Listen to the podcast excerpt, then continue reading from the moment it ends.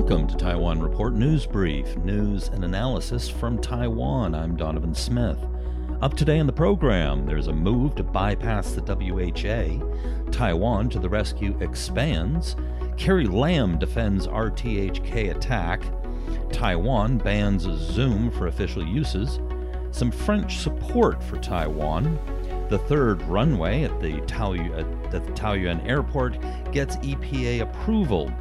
There's some mixed news for business.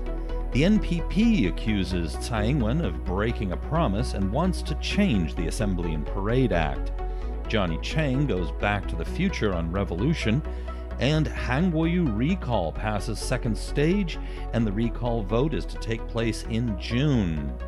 But of course, up first, coronavirus. The headline in Taiwan News Taiwan reports only three new cases of coronavirus. Now, all of these were imported. However, there were big crowds out during the tomb sweeping weekend, and usually it takes a few days for symptoms to appear, so we may see an uptick in new cases. Continuing the Taiwan news, no plan to cancel Labor Day weekend yet, Taiwan Premier.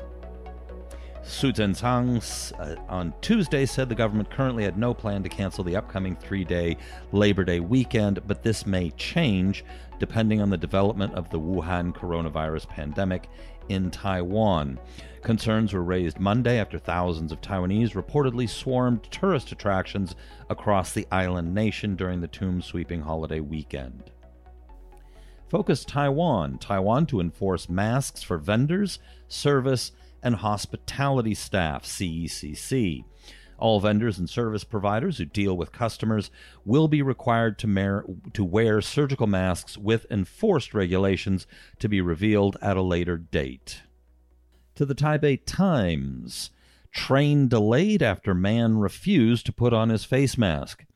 A betel nut chewing passenger allegedly verbally abused and attacked a conductor who told him to put his mask on. A southbound Taiwan Railway Administration's commuter train was delayed for about 30 minutes on Sunday morning after this incident. In Focus Taiwan, Taiwanese team finds key antibodies in COVID 19 patients. A Taiwanese research team has produced 25 human monoclonal antibodies based on antibody gene segments from three patients infected with the coronavirus 19 eh, coronavirus. A resident physician at a hospital locally told the press that the achievement could facilitate the development of not only rapid screening t- kits, but also medication that targets the virus. Taipei Times headline is Central Bank can double funds for SMEs, FSC says. The central bank has pledged if required, to double the amount of money earmarked to support small and medium sized enterprises to deal with the impact of the COVID 19 pandemic, the Financial Supervisory Commission said yesterday. The central bank last month made 200 billion NT worth of financing available for banks to help such businesses particularly hard by the effects of the coronavirus, such as those in the tourism and transport sectors in the form of preferential loans. Continuing in the Taipei Times, MOL planning cash loan subsidies. The Ministry of Labor yesterday detailed the latest government policies to ease unemployment amid the COVID 19 pandemic, including cash handouts of 30,000 NT for self employed people or freelancers. To qualify for the cash handout, a worker must have participated in the labor insurance plan through a guild. Minister of Labor said at a news conference at the Executive Yuan in Taipei. To RTI, Taiwan to share COVID 19 experience in global online seminar. Medical experts plan to share Taiwan's experience fighting COVID 19 in a global online seminar. The Association for Global Health Diplomacy said it is working with medical staff and organizations in countries hit hard by the coronavirus pandemic it plans to hold an online seminar about epidemic prevention on May 17th. It will share Taiwan's experience with medical staff and the public in Switzerland, India, the Philippines, the UK, and other countries. The association also plans to hold a press conference on April 14th. Now, this is this is interesting because the World Health Assembly usually meets annually in Geneva in May. Now, we don't know if Taiwan will be able to participate, but probably not, considering most of the noise that's been coming out of the PRC. The PRC, of course, has been blocking Taiwan from appearing either as an observer or a member for quite some time now. So, by having these online meetings, they're essentially bypassing the WHA meeting. Now, recently, in the last few years, they've been having off site meetings. In other words, the WHA will have some meetings. Taiwan sends a team anyway to the city where the where it's being held, but meets with a lot of different countries in hotel rooms and other venues. To focus Taiwan, Taiwan to donate over 1 million masks to new southbound countries. Taiwan is planning to donate another round of surgical face masks overseas, this time with over a million pieces going to several countries targeted by the government's new southbound policy, as well as other countries, the Ministry of Foreign Affairs announced Tuesday. Now, it says here that it'll be about seven or eight NSP countries, even though there are more. And an official familiar with the matter who asked not to be named told CNA that the countries will include Singapore, Malaysia, the Philippines, Vietnam, India, Myanmar, and Indonesia. Taiwan has pretty good relations with Singapore, has strong business connections with Vietnam, and and as well with with Malaysia, the Philippines, Myanmar, and Indonesia, along with Thailand are the big countries that supply labor to Taiwan. I'm surprised to see Thailand is not on that list, but it could be because there's seven to eight total, and that's only that. So it, it also could be on the list, just wasn't mentioned. Asked if Taiwan will be donating masks to Japan or South Korea, both of which have been hard hit by the COVID 19 pandemic since it first erupted in China last December, Gura said that neither of the two have so far asked for help. Continuing in Focus Taiwan, Priest thanks Taiwanese for NT 120 million in donations for Italy. Taiwan's been very generous to Italy. They raised that money in six days. Moving on to the Hong Kong Free Press. Hong Kong's Lam defends government criticism of broadcasters' Taiwan questions as Watchdog urges RTHK charter reform. Hong Kong Chief Executive Carrie Lam said on Tuesday that RTHK must uphold one country, two systems after a minister condemned a journalist's question about Taiwan during in- an interview with a World Health Organization advisor. Quote, even as a public broadcaster in the charter for RTHK, there are very clear appliance of its public broadcaster role in deepening the Hong Kong people's understanding of one country, two systems. So there are clear parameters of regulating the operation of RTHK, Lam said. Moving on to Business Insider. Taiwan's government bans official use of Zoom days after the firm admitted to mistakenly routing some calls through China.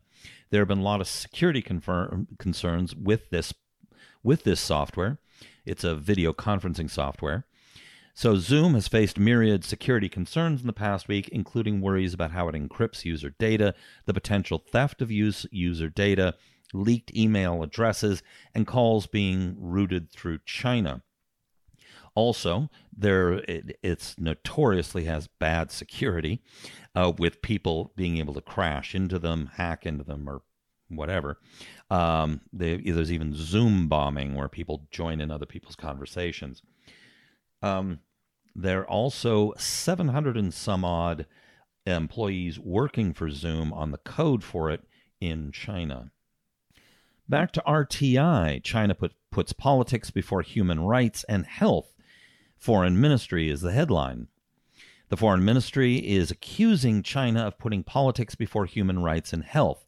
That's the word from Foreign Ministry spokesman Joanne Ou oh on Tuesday. Ou's comments came after a petition in support of Taiwan's WHA bid was endorsed by over 80 French parliamentarians. The petition was initiated by Taiwanese students studying in France. Glad to see that those 80 French parliamentarians stood up, and glad the petition was initiated by the Taiwan students acting on their own. Over to the Taipei Times. Planned third runway passes EPA scrutiny. The Environmental Protection Administration has approved an environmental impact assessment for a project to build a third runway at Taiwan Taoyuan International Airport. However, uh, and there's some problems here. This is several environmental protection groups issued a joint statement saying that the committee passed the project without conducting a thorough assessment of risks posed by the oil depot or relocation uh, relocation fees for land expropriation. Now, the, the EPA said, however, the Taiwan In- International Airport Corp promised to bolster disaster prevention and control measures and hold one aircraft rescue or firefighting drill every year, as the planned runway is close to an oil storage facility operated by CPC Corp Taiwan. Continuing in the Taipei Times, manufacturing industry buoyed by 5G demand. The climate gauge for the nation's manufacturing industry in February turned from blue to yellow blue, supported by demand in, uh, created by the deployment of 5G and other upcoming technologies, the Taiwan Institute of Economic Research said yesterday. Now, that comes on the heels when Moody's said that their prediction for GDP growth in Taiwan would be 0.2%, largely because they say they are predicting lower overseas demand for Taiwan's products during the coronavirus pandemic. Continuing on in Taipei Times, the headline is Debt in Taiwan Manageable, DBS. The level of corporate and household debt in Taiwan remains manageable despite an income shock amid the COVID 19 pandemic and mounting stress in global financial markets, DBS Bank Limited said in a report last week. This is especially true compared to other countries in the region. Continuing in the Taipei Times, the headline is NPP urges Tsai to change Assembly and Parade Act. President Tsai Ing-wen should fulfill her campaign promise made in 2008 by having proposed amendments to the Assembly and Parade Act passed during this legislative session, the New Power Party said yesterday. When campaigning for president in 2008, Tsai promised that the DPP, regardless of whether it was the governing party, would propose amendments to the act to stop administrative abuse of power. But, quote, that check has apparently bounced, NPP legislator Chen Jiahua said. Tsai and the government should fulfill their promise to the public, which is the protection that a democratic government guarantees for its people, she said.